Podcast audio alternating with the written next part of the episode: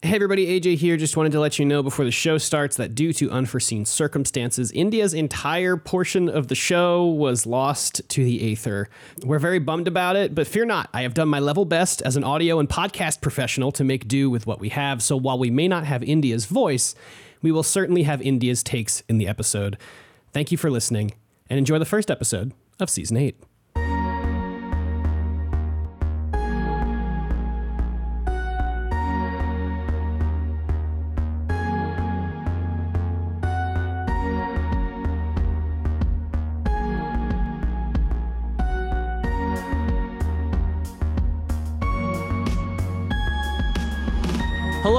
And welcome to Ten Very Big Books. Woof woof bark bark. Uh, we're a Malazan Ripto podcast.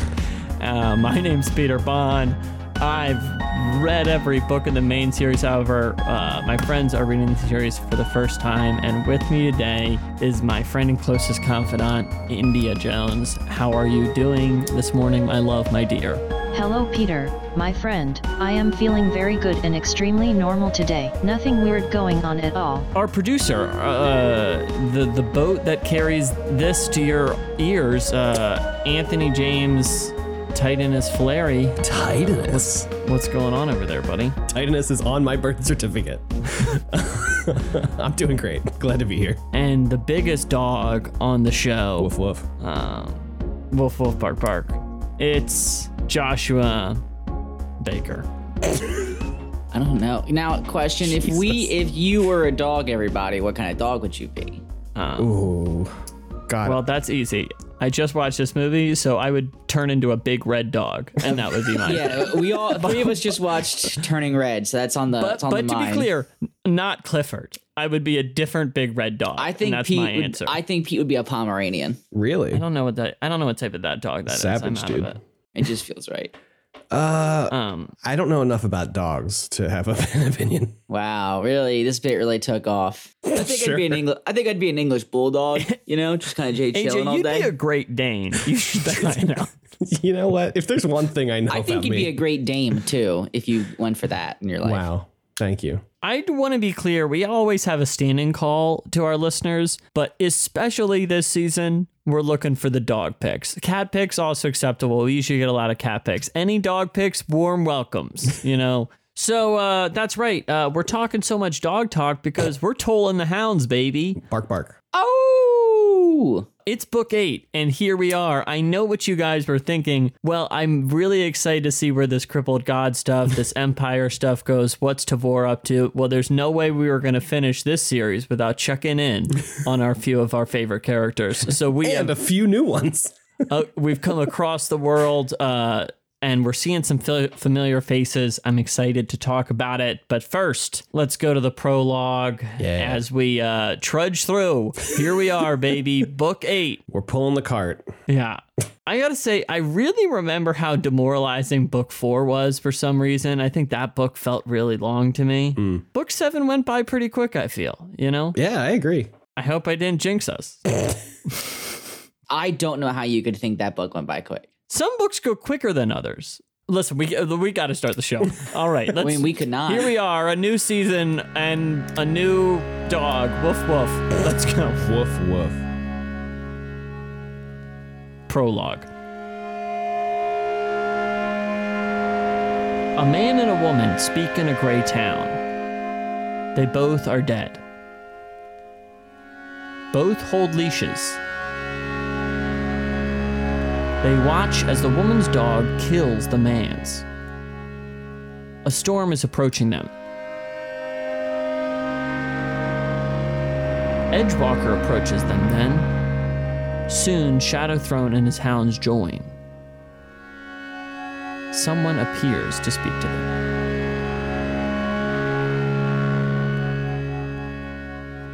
Within Dragnipur, Ditch suffers. He is a wizard of Pale, killed after betraying Anomander Rake. The wagon inside the sword is being pulled forward, away from chaotic magic. But they are failing. The dead are not enough to pull it. Ditch wants to know what had happened if the storm around the wagon catches them. Ditch wonders who would know and thinks of Draconus. Apsalara, the Lady of Thieves, rests under the wagon.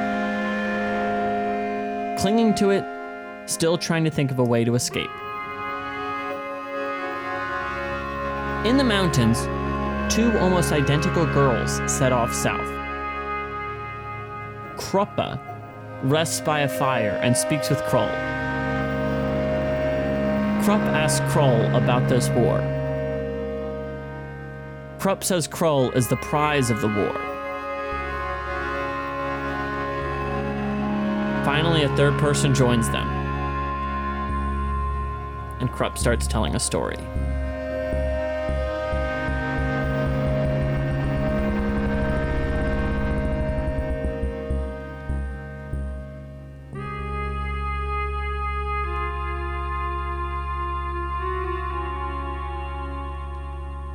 All right, AJ. Uh, the, the this book starts uh, in a very, uh, I would dare say, Samuel Beckett esque sense. Here we are in a weird I town. totally people agree. Speaking. I definitely get that. I for sure agree. Yeah, Okay. I know who Samuel Beckett is. I know Samuel Beckett. okay, so, guys. Just Sammy B. Okay. Okay. Sammy B. We go way back. The Becks. Just here of we are course. in. They're they're holding these leashes. I, okay, Oh, guys. the, the. Waiting for Godot guy. Oh, okay, yeah, okay. It's very waiting. For, I know waiting for. I've Godot. never read Waiting for Godot. So I have not either, but I know. Peter's the person okay. who exp- who told me about this play. So I yeah, this, this I should. I. Whatever. Keep your guys. highbrow uh, analysis away from this podcast. yeah. Wolf, wolf, bark, bark. Is that what you want out of me? The Yeah, dog's out. Yeah, baby. dog boy. Wolf it up. Woof woof. All right, AJ. What it, it- what's going on with this opening? It is extremely, it is extremely Godot esque. I, w- I will give you that. In that it's just two people talking about waiting.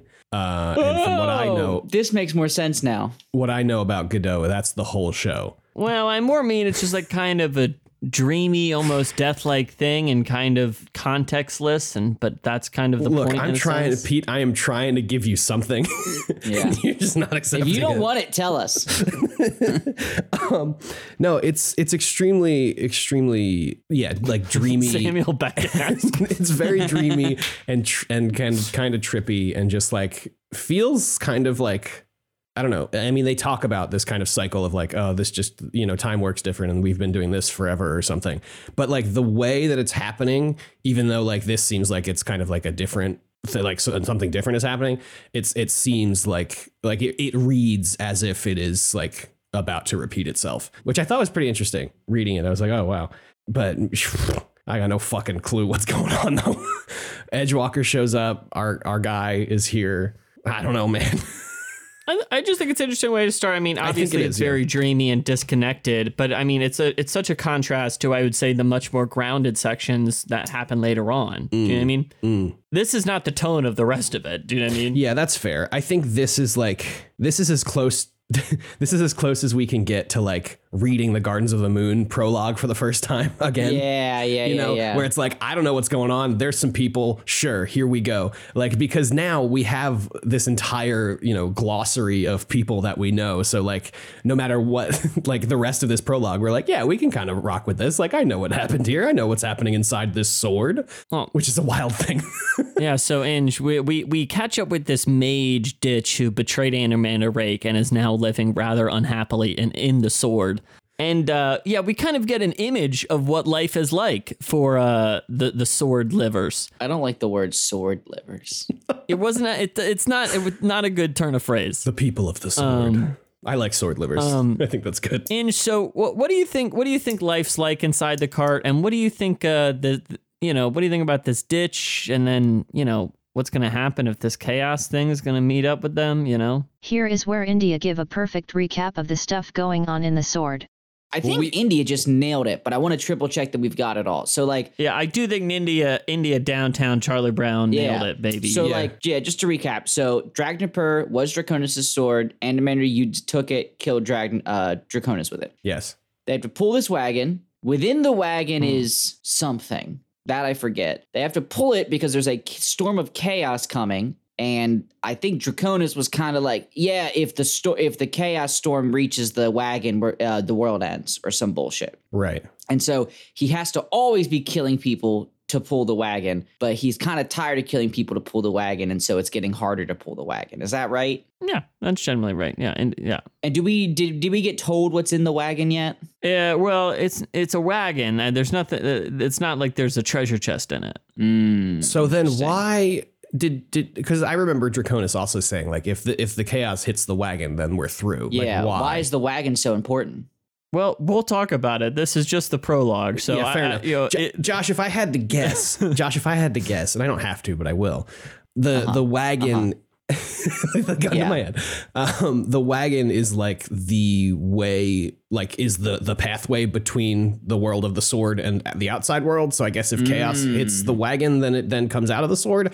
I, I like know. that. I like that. that's that's what I'm working with. do I you think. do you think the wagons? A metaphor. A metaphor? Oh my god. Oh, The wagon is Whoa. puberty. I'm leaving the call.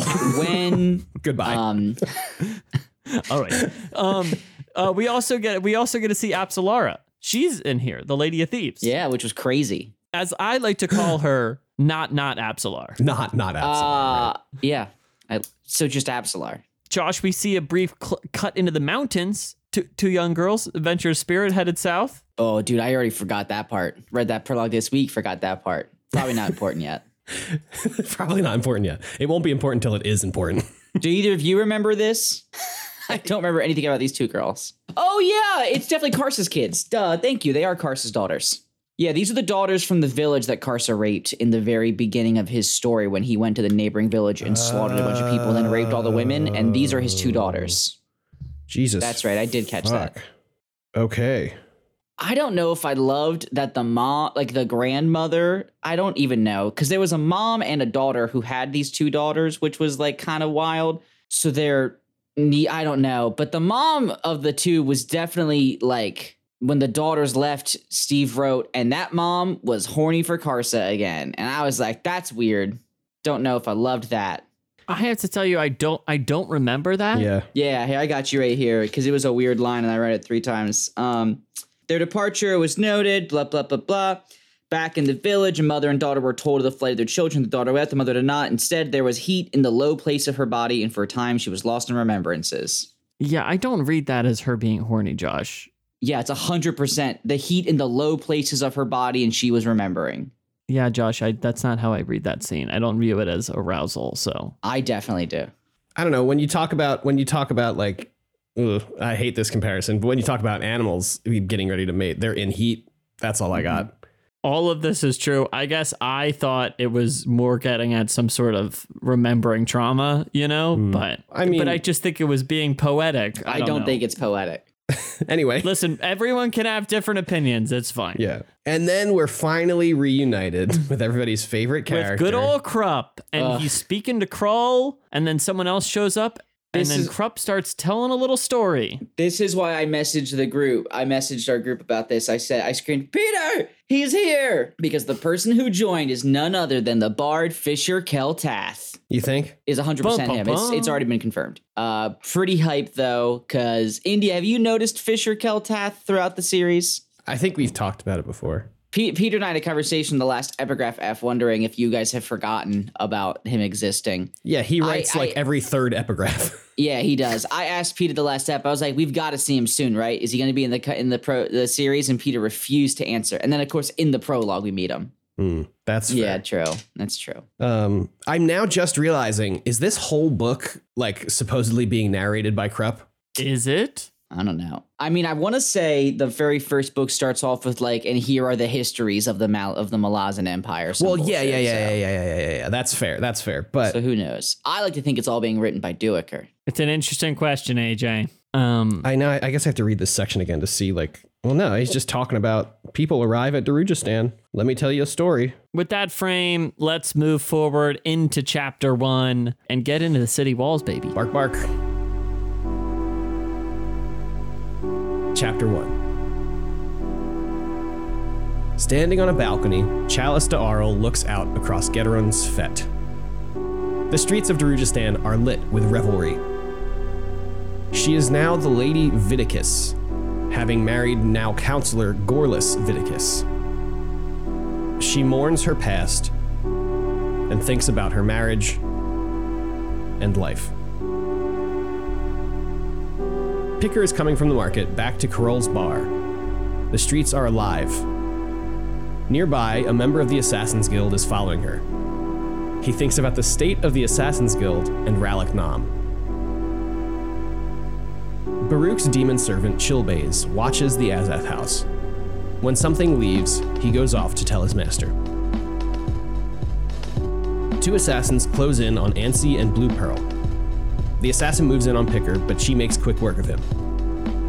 She knew she was being followed. Blue Pearl and Antsy have tricked the assassins. They kill them and identify them not as thieves, but as assassins. Picker kills another assassin, and the three meet up, entering K'rul's. They call a meeting, a bard sings, and is ignored. Challice is leered at by her husband's guests, Shardan Lim and Hanut Orr. She returns to her bedroom and tells her maid to get out her old jewelry. She looks at it and decides to sell them. Murillo has his eyes on the widow Sepharia. However, she is passed out on a bench. Her daughter propositions Murillo. They go to her bedroom, and surprisingly, the girl's suitor stabs Murillo through the chest. He flees the house, blood streaming from him. At the Phoenix Inn, Kruppe wins a game and cuts a deal. Scorch and Leff have been hired to be debt collectors, and Kruppe wants a piece of the pie. A badly bleeding Murillo arrives at the bar. At K'rul's, the Malazans discuss who put out the contract on them and what it means. But then Coll arrives and demands their help. Mallet and Blue Pearl go with him. Baruk is reading an account of Anomander Rake's battle against Draconus and wonders how much is true. Crone arrives and they speak of the Barghast and the Grey Swords. Suddenly, his demon Chillbais arrives, and Baruk says it has begun.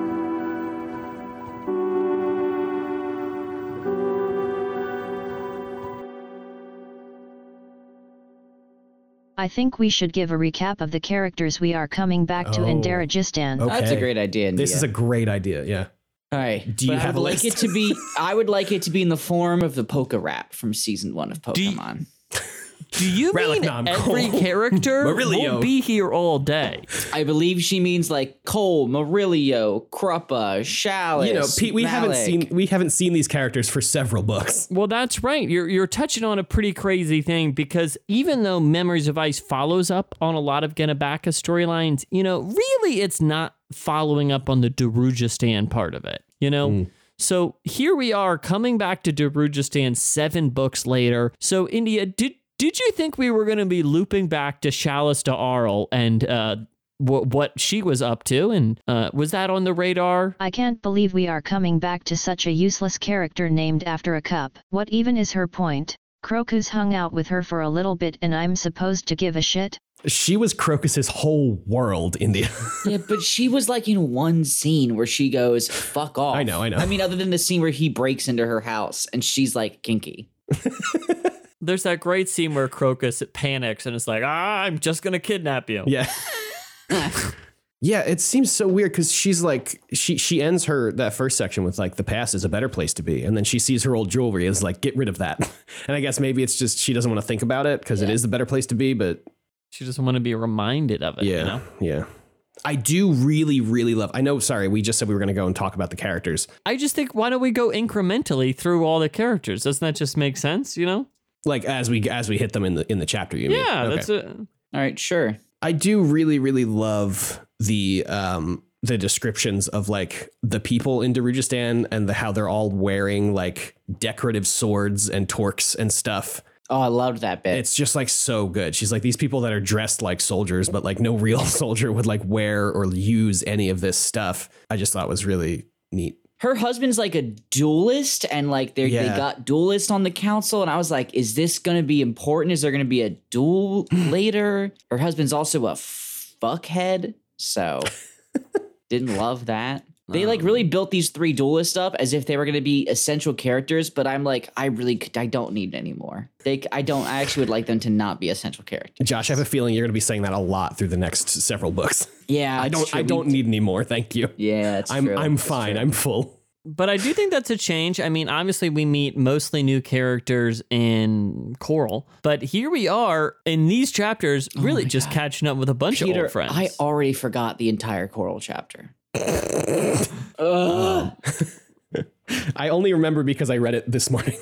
I guess we'll talk about that in a sec. But um, the next people we're catching up with, that's right, Josh. Uh, the Malazans have taken to K'rul's Belfry and opened up a little bar. Yep. That's right. The K'rul's bar is going alive and well. However, they do have to fight. They fight a few little assassins. Yep. Um, what did you think about this intro back to the soldiers um, and uh, this kind of little action scene we get here? I still really have very little feelings for the problem is that book three was so so fucking long ago. Mm-hmm. And i'm sure i gave a shit about these malazans then but like they are no longer the bridge burners i care about. I've got i've got fiddler i've got hedge and then i've got all the fucking bone hunters. And i i really don't have any more room in my in my brain or heart for more soldiers even if they already used to exist there. I don't know shit about picker or blue or the other one. And i know mallet can heal but is a sad boy and that's about it Picker and Blend. You don't remember our, our good friends Picker and Blend, best friends. I do. Like Picker that's the thing. Like I remember having emotion, like strong attachments to them. Yeah. But I have no memory of why. You know, I know Blend is a good magic user. I think, but that's it. And they've been overshadowed now, but people like fucking Beak. You know, Beak and uh what's his the other one from the la- bottle? Yeah, yeah, beacon and Bottle. Were Picker and Blend, or was one of them the one that's like really good at the the sneaky magic and they just don't That's know it? I think it's Blend. I think that's, That's why his name's Blend. Okay. Oh, nice. Yeah. Yeah, of course. Keeping it easy for the readers. AJ, how'd you feel about this little check-in with them? And the, I- we get they they're running a bar. I mean, they're running a bar. I I, I, I was less tuned into that. They kill some But you- assassins. yeah. Um. Yeah. The the assassin stuff was neat. I really love. Part of the reason I love Gardens of the Moon so much is the Assassins Guild plotline. Um. I just think it's so fun and and and good. So like for there to immediately be assassin action, I was like, yes, I'm in. I'm all the way in. Let's go. And I do feel bad for the one that was following Picker because as soon as we got this dude's POV, I was like, rest in peace, buddy. I'm sorry. um, yeah, I mean it's it's it's nice to have them back. I, I share a lot of the, the same thoughts as Josh, where it's like I remember really enjoying these people and liking them and caring about them, but right now I am having a hard time remembering who is who. Um, Yep. Sure. So I'm sure later in the book I'll I'll I'll be like you fucking idiot. These these are your favorite people, you know. Um, But right now I'm just like ah yes this one right this is a name I know. um, but I did I, as soon as we heard the name Mallet I was like ah I remember Mallet I love Mallet Yeah, I knew Mallet, but that's Yeah. I didn't have much more than that. yeah. And the bar seems Um, cool I guess I don't know. Can, can I read you guys this quote that Murillo says? Yes. Murillo's giving advice to the young woman and says, Seek out the quiet ones, not the ones who preen or display undue arrogance. The quiet ones, prone to watchfulness. Yeah, I'm a what you might call a nice guy. you should look for us. I, I'm not tr- like I'm not trying to put the book too on blast. Is the book somewhat being like you should check out quiet bookish types? Yeah, That's that's they're actually the hottest guys. they've all got pretty rad peens if they read books. This is actually uh, a, a, a little known fact. Steve took this section from one of his first books he wrote in high school, where the main the main character was Bevan Barrickson. Um, and he was just like really hot and cool, but nobody knew because they wouldn't pay attention to him. so good. India, what'd you make this whole chalice? Not the ch- uh, the Murillo scene. He gets stabbed. It's a whole kind of I don't know sex comedy esque scene. it's a bit of a sex comedy, right? That was kind of funny. Well, first I was like, who is this guy? Then he was trying to fuck. I mean, book You weren't like Murillo. the book one plot that they have with with this gang, like part of their plan involves him fucking someone then too. So it is kind of his whole shtick. It is his whole shtick, which is Yeah. that's his that, that's his whole thing. His is that guy? He Aurelio? He fucks. doesn't seem that interested in that though. You know. Anyway, He's getting older. um, He's looking for something real. Yeah. he is. He's looking for something real, which is something we'll talk about. Um, he gets stabbed though. He does get Um, stabbed. Pretty Yeah, bad. Does get stabbed. I do. It's just a funny punchline to that scene.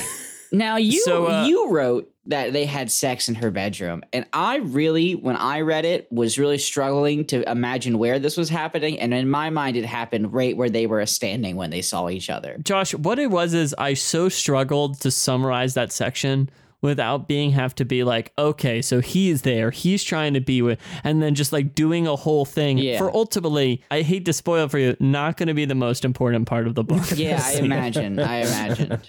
All right. So um, I try, I tried to co- communicate as best as I could. Got it. So uh, we are, we catch it with Kruppe, who we've already seen, but we also uh, AJ meet uh, Scorch and Leff. Is this the first time we've met them? It's our first meeting of Scorch and Leff. Why do their names sound familiar? Well, because we just played from a place called Lether. I don't know. And maybe May- Maybe you've heard people talk about them. Yeah, I, I don't think know. I may have. You may have like. I've heard you bring them up in passing at some point. I don't know in one of the many podcasts that I edit. Um, I don't know. I, I mean, they seem kind of. They just seem kind of like bridge burners. They're just a couple more dudes. I did think at first I was like, oh man, is Kruppe the one putting out these hits on on the the fucking bridge? burner? I was like, that's fucking brutal. And Not then on was- our good friend Torvald. yeah. You know, we're back into it, it. It's really just like this whole chapter is like, hey, here's kind of a summation of the vibe from Gardens of the Moon. I feel like because it's like there are people collecting debts, there are assassins doing stuff, there's sex comedy. Like that's all just stuff that happens in Gardens of the Moon. There's chalice Was to Garden Arl. of the Mo- Yeah, yeah, yeah. So nothing, nothing really specific stuck out about Scorch and Left to me. Not worth getting into who put out the contract because I guess we'll talk about that later. Um, but this whole section ends with uh, the big uh, crow showing up and kind of uh, having a bit of a conversation with Baruk. I love Crone. Um, Mm-hmm. Crone's great. India, what'd you make of this little scene? We we hear a little bit of kind of they're just kind of catching up pretty much about where everything is since we left Memories of Ice. You know. So Crone is just a bird? Mhm. Yes. That's her thing. She's a bird. That's her thing. She's a big bird too. Mm. Josh, what do you think? Do you think this uh, told the true story of Anomander Rake? I mean, is any history true, Peter? When you get Wow, down to Josh. it, you know, Wow, what can you You're be right. certain of that you haven't seen with your own eyes? that's true. That's why I'm not vaccinated, Josh. Jesus Christ. You, God damn it! Oh my God. AJ, were you pulling a quote? No, I just really love that after this whole like you know the the battle with Draconus and Anomander, it immediately goes to Baruk and he's like, I don't know if this is like. I mean, I, he he must have been just fucking, uh, you know, telling tales out of school. Dude's just like making shit up. It's like, there's no way this is what happened. I just thought it was very funny. Um, and then I like how immediately this chapter ends, and then we get an epigraph from Fisher kel Tath. yep. I think very purposeful. oh, for sure, for sure, for sure, on purpose. Or do you, or do you think that was just a coincidence? just a coincidence. Oh yeah. Steve, do things on purpose? No, no, no, no, no. Now, I Oh. definitely thought when something escaped the Azath house, I definitely thought it was going to be Ra- Rallick, who did leave later. I did not expect it to be Volk- Vulcan or whatever her fucking name Vorkan. is. Vorkan. Vorkan. Yeah, of course. We we had to check it. I gotta say, this is just one of those things. I'm having a blast. To me, it is one of the most insane things that the follow up to all of this stuff is book eight. Yeah, You know, Yeah, yeah. yeah. I'm truly not over it that he was like, yeah, well, I don't know, we'll leave Rallick there, do like a billion other plots that are, you know, more the focus of the series in a way. And then it's like, well, let's loop around, you know, let's do a qu- quick, you know, I'm still not over it. Yeah. Still not over it. Mhm. Um, India Vorkan was one of the leaders of one of the assassin guilds, right? She She was the lot of leader of the Assassin's She was the, The leader of Assassin's the Guild. Assassin Okay, Guild. okay, okay. Yeah. Yeah. Shall we move on? Yeah. Before we move on to chapter two, we have a few uh, people I want to thank for supporting us on Patreon. Uh, we've been having a lot of fun doing that, and uh, I think in April we're having a little Star Trek episode go up. Yeah, baby. Uh, Josh, do you wanna do you Yeah, wanna I thank got our I got it. What's up? Thank you for your patronage. We couldn't do this without you. Thank you, GJ, Mr. Adul, or Muradul, Dragon Reader, James, Mark, Brett, James, but different James.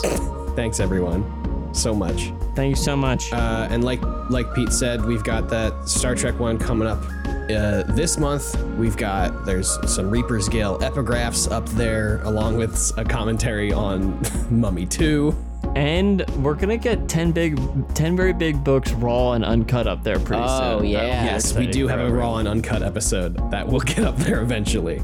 So look forward to that. And if you want any of those episodes, all you have to do is become a patron at the $1 tier. You get access to all of those episodes and all of the episodes that we have released in the past. I liked the way you said in the past just then. All right, Josh, do you want to take us to chapter uh, dose? Hell yeah, here we go.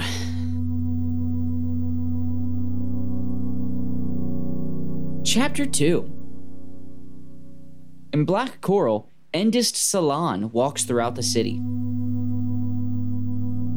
He thinks on his past with Rake and his present as Castellan of the Palace. He thinks about Moon Spawn's fall and eels. Spinnock Durav plays an ancient strategy game called Kef Tanar. His opponent, a former Seerdomin of the Pannion. They play at a bar. The game resembles ancient Andii history, and they speak. They see Rick every night standing, looking out to the sea. They speak about the Son of Darkness. Spinnock says he doesn't know how he feels. He's just an incompetent soldier. Clip is leading Nimander's group through Kurald Galain. Nimander speaks with his cousin, Skintick, about their travels and whether they can trust Clip. They wonder if they would have a place amongst the other Tistiandi. Aranatha joins them, and they travel to the sea and return. Clip looks over his companions. He likes Nenanda's anger and has nothing but contempt for Nimander. He toys with his change, a refuge of the souls of his people. Spinnock travels to the palace, seeing Silanah loom over the city. He remembers her being used in Mott Wood in battle with the Crimson Guard. He thinks on the Andii's relationship with the Eleint. He arrives at the palace and speaks to Anomander Rake about a sale and the madness there. They speak a little about what they are doing, but Spinnock leaves and sees Endest approaching. Three humans speak with each other. Having remained in Coral, they speak about the Andii and Rake. They consider rising up against them. They leave, and the nearby Seerdomin follows. High above the city, Silanah watches pilgrims make their way towards a barrow outside the city.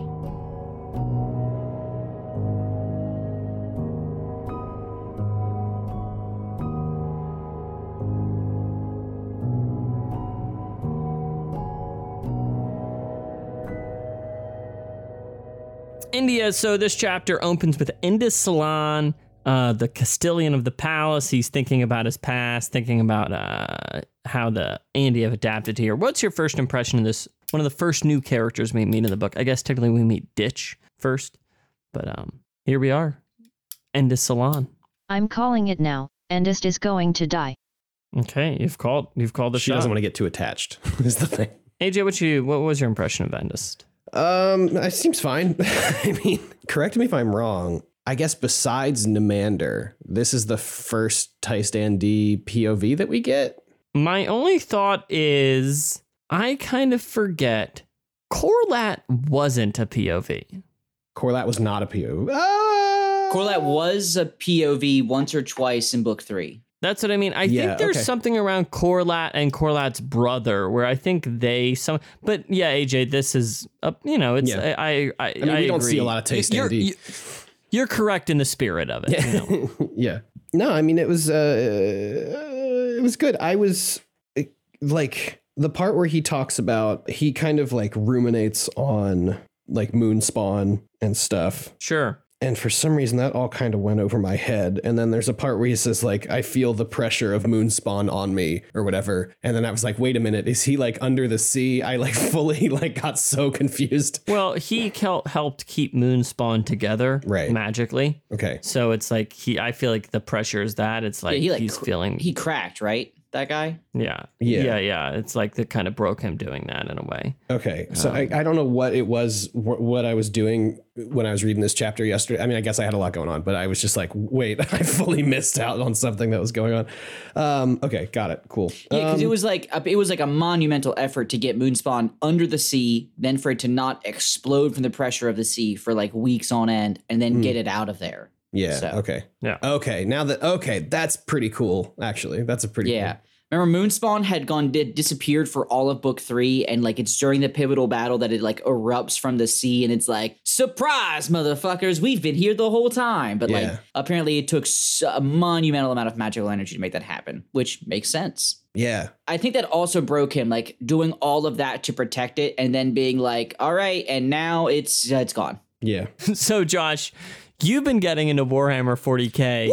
Are you I going to got become my models a- all made. I've primed a few, waiting for some good days to finish the Xanathal priming. Pretty hype. Wow. Are you going to become a Keftanar guy? Is that going to be your next thing? I got so fucking hype reading about this dumb board game that doesn't exist. I would play this in an absolute heartbeat when they're just like, "All right, my cavalry sweep." I mean, I played I played Total War Warhammer three like all the time too. Like this is my shit. I, f- I found it I find it to be just so transparently nerdy. You Yeah. know, it's just Oh, like, yeah. oh, they're actually playing a tabletop strategy game. Yeah, yeah, yeah. I yeah. cannot believe how much time we spend talking about the rules of this game. Like, Uh, you mean not enough? Because I can't play it yet, and I would like to. When it's when it's like actual war stuff, I'm like, okay, yeah, I get this. This has this has implications. But when it's just this fucking board game, I'm like, what are we doing, Steve? He just wanted to write about uh, one of his hobbies, you know? Yeah. One hundred percent. It legitimately feels like he's like, well, I'm sure you probably want to know what the strategy game is like, just what the ground rules, the gist of it is. and the pieces.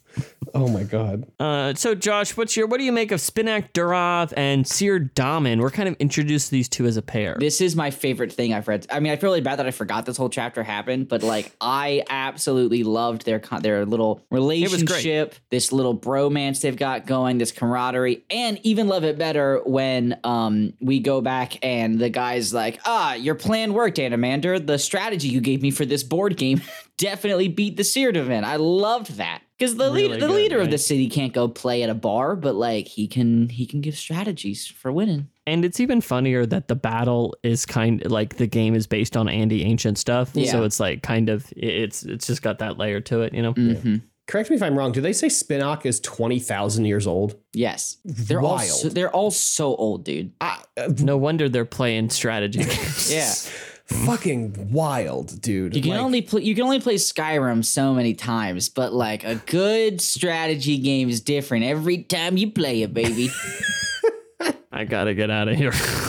I took a, an arrow to the knee. Is that oh wow, that's Still really funny? good, AJ. horse horse armor. Um, Okay, am I now right, that's gamers? Oblivion, you fuckhead. All right. Um. So uh, And India has no idea any of the words we've just said the last five. and, and let's talk. India, gun to your head. If I said horse armor, would you think it was a controversy? Horse armor? What the fuck are you talking about, guys? Yep. We need to move on. We cannot do this. So India, we catch up with uh, Clip, Nimander, the whole crew, Skintick, everyone's name. favorite new cousin. What's your, you know, you're kind of just trying to remember Nimander a bit. Um, what, Wait, what- can what- I? Two seconds. Sure. Did what's any? up? Did you guys realize there was only eight of them? I thought there was like 30, 40 of these guys. I did not know it was eight people. You say only eight. I cannot keep track of these guys, Josh. Right, right. We d- eight. There's eight Tiste Andii, and I thought that like when he was like, "I'm gonna get all these Tiste Andii," like the way Clip talked about it last book, I thought there was like 30 or 40 of these guys on that island. There's like eight of them, mm-hmm. and they're all like used up and broken humans or you know people. I just, I'm sorry, I had to pop that in. I really, I really misjudged them. I thought there were so many more of them until this chapter. You thought there was more. Yeah. Yeah, I'll agree. And what, what did what, what did you make following this kind of motley crew, both of uh, of Nimander and of Clip? I don't fucking know, Peter. What's the point? Why are they together again? What are they doing? Well, and you may recall, Clip at the last book was like, hey, we should go confront Anomander Rake. It's time. He's kind of leading them on that quest. And AJ, I find it really cool. I think there's that scene between Nimander and he's talking to Skintick. And he's like, "What's Clip? What's Clip even gonna get out of this? Is he is that is he really gonna get what he wants out of this? You mm. know?" And it's funny. I find it funny that they're kind of. I think that's like a trope addressing thing in a sense, or like it's talking about. I don't know. What what, what did you make of this kind of group here? Well, you can't say it's trope addressing and then not tell me the trope that it's addressing. Um, I think well, I think it's addressing the idea of revenge plot lines and kind of Mm. trying to disarm them on page two. You know, like, to t- be like, two beats. point of this? Yeah, but they're still on this quest, so I think it's just an interesting thing to hang out in front of that story. Yeah, I'll, I'll give you that. I think that's pretty interesting.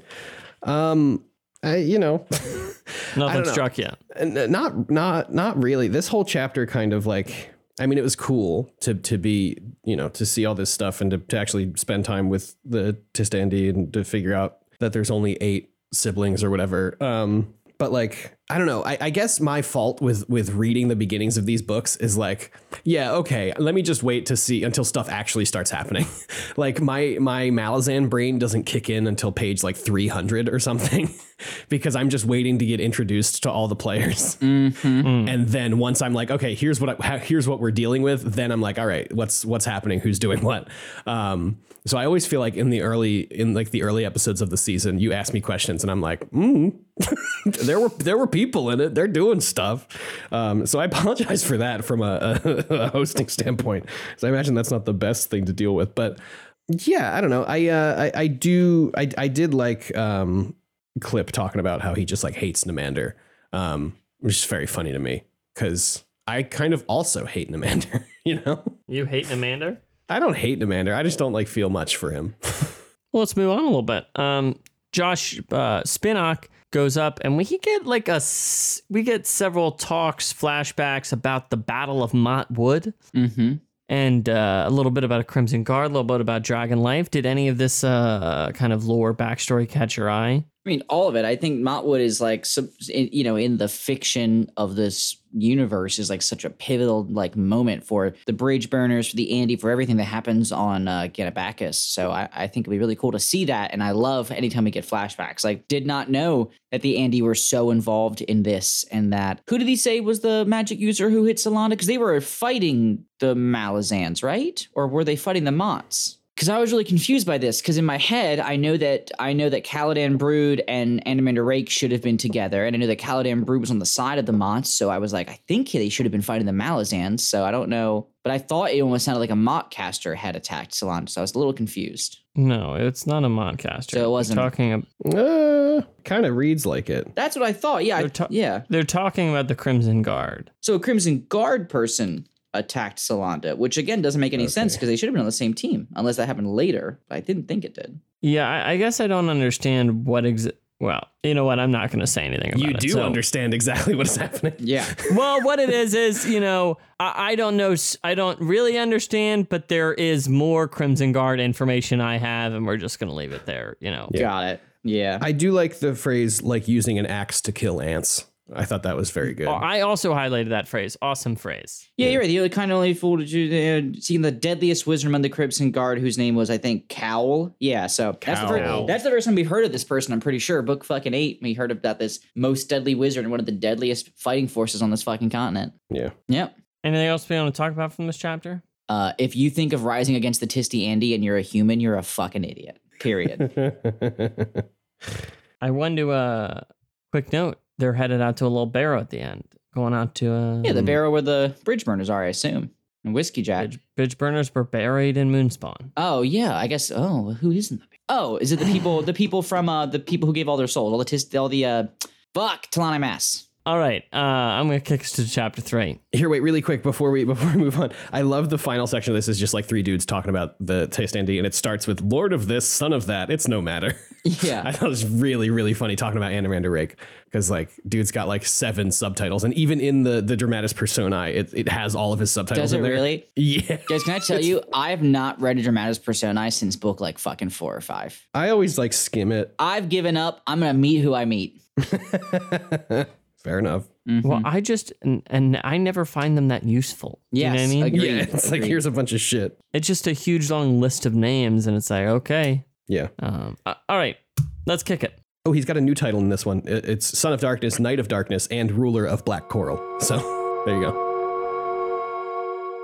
Chapter 3 A Trygalle Trade Guild carriage arrives in Darujhistan with a handful of shareholders. Mallet tells Kruppe that Murillio is mostly healed, but he's still worried about him. Kruppe promises to find out who put out the contract on the Malazans. Meese wonders if it was the Malazan embassy, but Kruppe dismisses it. Scorch and Leff wait at the docks, wondering if any of their debtors will try to escape. Gruntle has finished leading a long caravan back to the city. He commanded animated dead with caravans of Kellic back. He gets his payment after threatening the merchant. He goes home, dreading the acolytes of trade awaiting him, and sees the Trygalle Trade Guild and reconsiders how crazy they are. Torvald Nom is cornered by Scorch and Leff. He says he can pay them in a day, and then he'll help them. He heads for his home. Underground is Humble Measure, an iron trader. He recalls his past at One Eyed Cat and how the city and his family were ravaged by the Malazan Empire. He has taken over his father's ironmongering business and receives word that his contract on the Malazans failed. He will have to do better. The Empire can't win. Sister Spite's ship lands in Darujhistan. Cutter's excited to come home, but Spite says the city has changed and is at the edge of danger. Mappo plans to leave from here to find Icarium. Scarlet, Pust, and Mogora bicker, and Barathol wants to return to anonymity. They all disembark into the city. Barathol tells Mappo they could go together, but Mappo refuses. He must go alone. Barathol thinks about different types of work he could do in the city, and they say goodbye. Pust and Mogora bicker. A mule changes sex, and Pust wants to visit the temple to Shadow in the city. Scillara is going to follow Barathol and see what she can do. She thinks spending time with Cutter has robbed her of some of her confidence. Inside the Azathoth, Raest awakens Rallick Nom. He says Vorcan has escaped, and Rallick sets back into the city. Arrivals and new beginnings in Darujhistan.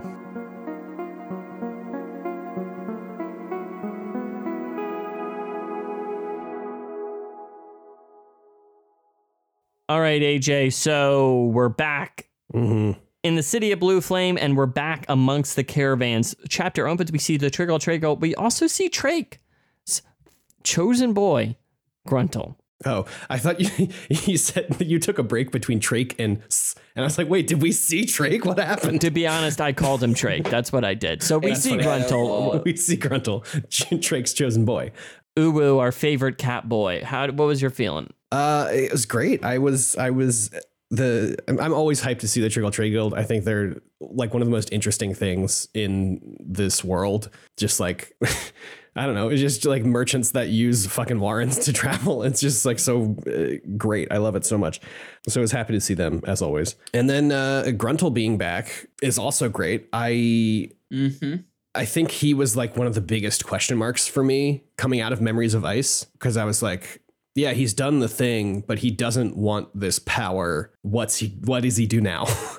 um, and I guess the answer is he just becomes like a, a, a mercenary, basically, or like a, a you know sword for hire, um, which is what he was to begin with, right? Or no, he was a like a farmer or something. No, What he was a caravan guard, and he's still a caravan guard. a caravan guard. Okay, okay, okay. So okay, okay. So he's just goes back to his old job, but he is just like uh, God's right hand. Um, very funny. So I, uh, you know, I ha- was happy to see him, and uh, uh, uh, glad he's back. And I, I know he doesn't want it, but I want to see him and his friends turn into a big tiger again because that was fucking sick.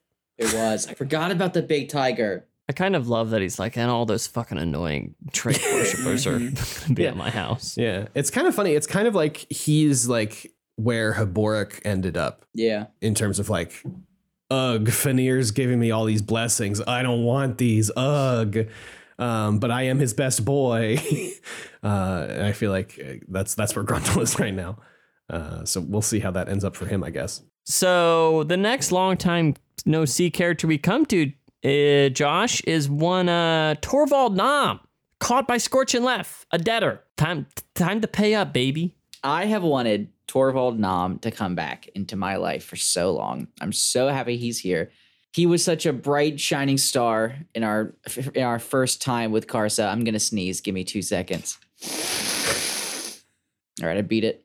So, um, I just suck enough air that I, this sneeze stays in. So, sure. I've wanted him for so long, and I love like so much of him in that book is him being like, if you only knew the half of it, and he just comes back, and that's essentially what we get is just like he's here. How? yes, that's all you need to know. And I'm triple excited because, as we'll talk about in a moment, his good good cousin's back. What's that? We got The two noms, are in town, baby. right? Nom nomming it up. Nom nom. Yep, I'm I'm so excited to have them back. Forget about the Griswolds. You know, we're all about the noms now. I don't know why the Griswolds were my first family. I don't either, and it says a lot about you. India, were you excited to see uh, the Noms return? I don't know how I can be excited about any of these people quote unquote coming back if I don't remember who they are in the first place. Who's this guy? Tor. Trovald? Torvald Nom was the person that was uh, captured from along with Karsa for most of his trip uh, in captivity, and they helped each other stay sane. And they escaped that uh, weird place with the water together. And then he hmm. is the one who got Karsa out, or Karsa got him out of captivity, or whatever, in that last city they were in together before Karsa met Leoman. And then they went their separate ways, and we were not sure if we'd ever see him again. And he's also Rallick Nom's cousin. Rallick Nom mm-hmm. being the assassin who is friends with Murillio and all that gang, who goes in the Azath house with Vorcan at the end of book one, and who we will see in like 30 pages. you remember book one? Rallick, he like really uses lots of poisons. He's fun. Yeah. We don't get enough fun in these books, so whenever we get Yeah. someone who's fun, I latch. I do like when Torvald's like, you see these scars, and it's like we're- we here are like, yeah, it's true. You know. He's trying to shake this debt, but like he is true about. So so AJ, uh, deep underground, we're introduced to oh my god the person putting out these contracts. One humble measure. Yeah. Wild name on this fella. Yeah, right? You know, here's just two words and we're going to put them together. That's a name. That is a name. Throw some capitals. yeah, there are some capitals. They're proper nouns now, baby. Wild. Uh yeah, I mean his his his whole story I thought was was pretty interesting. I'm curious if he's just like put out a hit on like all Malazans or if there's like I mean, I guess I I I don't know. Part of me is just like were these people even involved in this thing that like killed his family, uh, or is it just like a a, a a a blind revenge plot? I don't think it's revenge. I think the dude is obscenely paranoid and he is convinced that they would not just open a bar. It must be for some clandestine reason and therefore they're looking for him. Who else could they be looking for? I must kill them now. Oh, okay. Josh, it, Josh, is it paranoia to be like, oh, the Malazans are here to sabotage and colonize us? Well, have, is there any history of that, Peter? Prove it. Yeah. My Malazan history book says. Yeah. In the, this the city book I have, which is pr- which is published by the Malazan Empire, says there are Published by. Empress Laseen. they brought us out of Barbacy. All right, we were all just filthy, and now we're civilized. Um, no, I think that's what's. Uh, I think that's what's. I don't know. It's just I think it's an interesting little backstory. It's interesting to learn about One Eyed Cat uh, and just kind of hear about his life. And I think I don't know. It's it's pretty easy to be like, yeah, Everyone else is named Coll or Kruppe or Crocus, and his name's Humble Measure. There's Yeah. no one else in this book whose name is like, "Hello, I'm Purple Seven.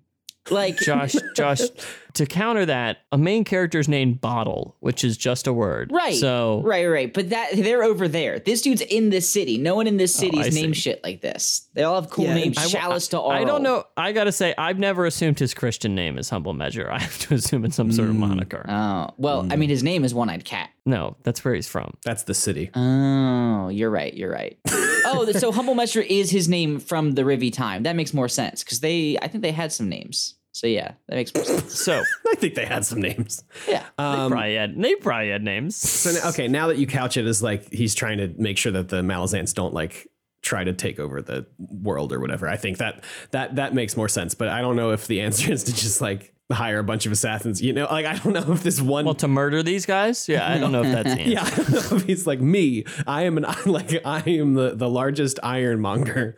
I can take care of this entire empire. I got it. I'll hire some assassins and we're good. And It murder seems- these four bar.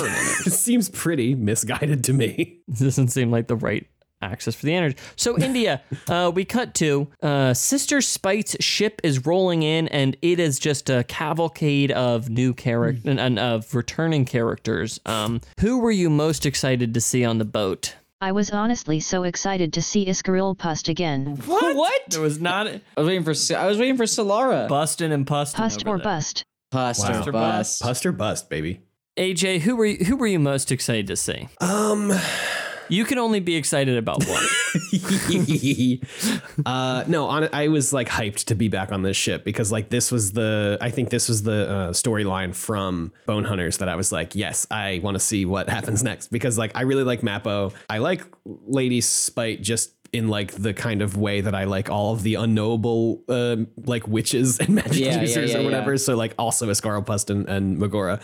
And and I, I don't know. I mean it's it's been a while since we've actually seen Cutter too. I mean, you know, it, we all- we saw them all at the same time, I guess, at the end of Bone Hunters. But I was really hyped about all of them. But I think I'm most interested in Cutter's story in this book because because of the last time he was in Darujhistan. Like he hasn't been in Yes. Darujhistan in like years at this point, right? Or something. Uh, and you know, he's gone through all of this shit. He's got a new name now. Uh, he basically, you know, s- thinks the crocus part of him is dead. And so for him to come back into this town and be like, "Hey, what's up? My name's Cutter now, and I'm a I'm a sick assassin." I'm just really curious to see how that how that manifests amongst uh amongst everybody, you know, all the all the players here. yeah, I mean it's it's been a long time away from home for him. Yeah. I am also curious about like what Mappo's up to because like I mean, we know what happened to Icarium. I, I, Yeah. I mean, you know, we, we know he used one of his things and he disappeared. So maybe he just teleported somewhere. Um, but like, I'm feeling bad for Mappo right now because if his goal is to still go and find Icarium, it's like, I got bad news for you, pal. He's gone. Yep. Josh, which of these uh, which of these newcomers you you keen to to read about? I just like Barathol. He's fun. I love when Barathol's like, I'm gonna be nobody now. I'm going back to that. Yeah, Yeah. that was pretty chill for like 20 years, and I liked it. So goodbye. Yeah, so then everyone kind of goes off into the city. I did want to mention this one line. Scillara's there, and she's like, I, she's thinking about how spending time with Cutter has changed her, which is very interesting. I don't know. I guess we'll find out more. I just found it a little interesting. I just, you know, you know, of course, people change when you spend time together, and um, it's kind of an interesting confession from her in a sense. I thought that was really sad, honestly. Oh yeah, well, I mean, it's not like a not a positive thing. No. Yeah. And last, uh, we did mention it. Rallick Nom up and moving. Woo! Yeah, baby. He's back. Raest woke him up. Uh, yeah, I love Good these scene. scenes with Raest. Raest is like an all-time great character in these books. Raest, raised as an MPV. Uh, so great, to, great to see Raest as always. And then uh, I, I did see MPV there. you did okay. Um, I it was kind of uh, I don't know. It was funny, but also kind of sad. Where Raest was like, "You're just gonna leave me alone now." And he's like, "I've been asleep this whole time." He's like, "Yeah, but." But we were bros. we were just hanging out. I loved hanging out with you. I loved hanging out with you, dude. All right. Well, listen, we uh we- we started this book. Yeah, Um, wait, I are we it. not going to talk about this whole ending section that is like unlike anything we've read in this whole series? Are we just not going to Yeah. talk about So Okay, did you see this? So India's messages. I thought India was just looking at her phone for a while. She is fully DC'd. She lost all power. Well, look, we lost India, everybody. So we're gonna wrap it up. Uh, 'cause Wait, now I we're just three talk- white dudes I- talking on a call. I want to. I want to just like at least touch on this AJ, final you can section. put your stuff in in the edit. It's fine. This has been. Josh, I gotta cut you off. I think it's. I'm sad India left us at the end of this call, my dear friend. But AJ, I would like to hear what you got to say. It's just I, I I really honestly not much. It's just like we to my memory have never had anything like this in these books. Like in this moment it feels like we're being told a story. And that's also part of the reason why I think is this all just like Kruppe telling this story because to so like plainly call out like hey this this is a story like this is a book this is a story It's beginnings time. yeah. yeah, it's beginnings time. Uh, it would just wild. I don't know. It really, it really like had had me ag- agog after reading it. So Kind of crazy, right? It kind of crazy. Such a night. Such a night. Such a night. So Well, that's all. That's all uh, I got. Guess we'll have to keep an eye towards it. Uh, shame India isn't here. Uh, You know, Interesting. if I had to compare it to one thing, it's it's pretty Samuel Beckett esque. Oh my god, I didn't even think about Sammy V. AJ, what Nice. a great, what a great uh Close the loop there. That's a, that's a professional podcaster over there, baby. Listen, uh, Wolf Wolf Bark Bark. Uh, let us know what you think of the show. We're 10 Very Big Books on Twitter and uh, send us an email. Yeah. Uh, gmail.com. 10 Very Big Books. And uh, uh, when I say wolf, you say bark bark. Wolf. Bark, bark.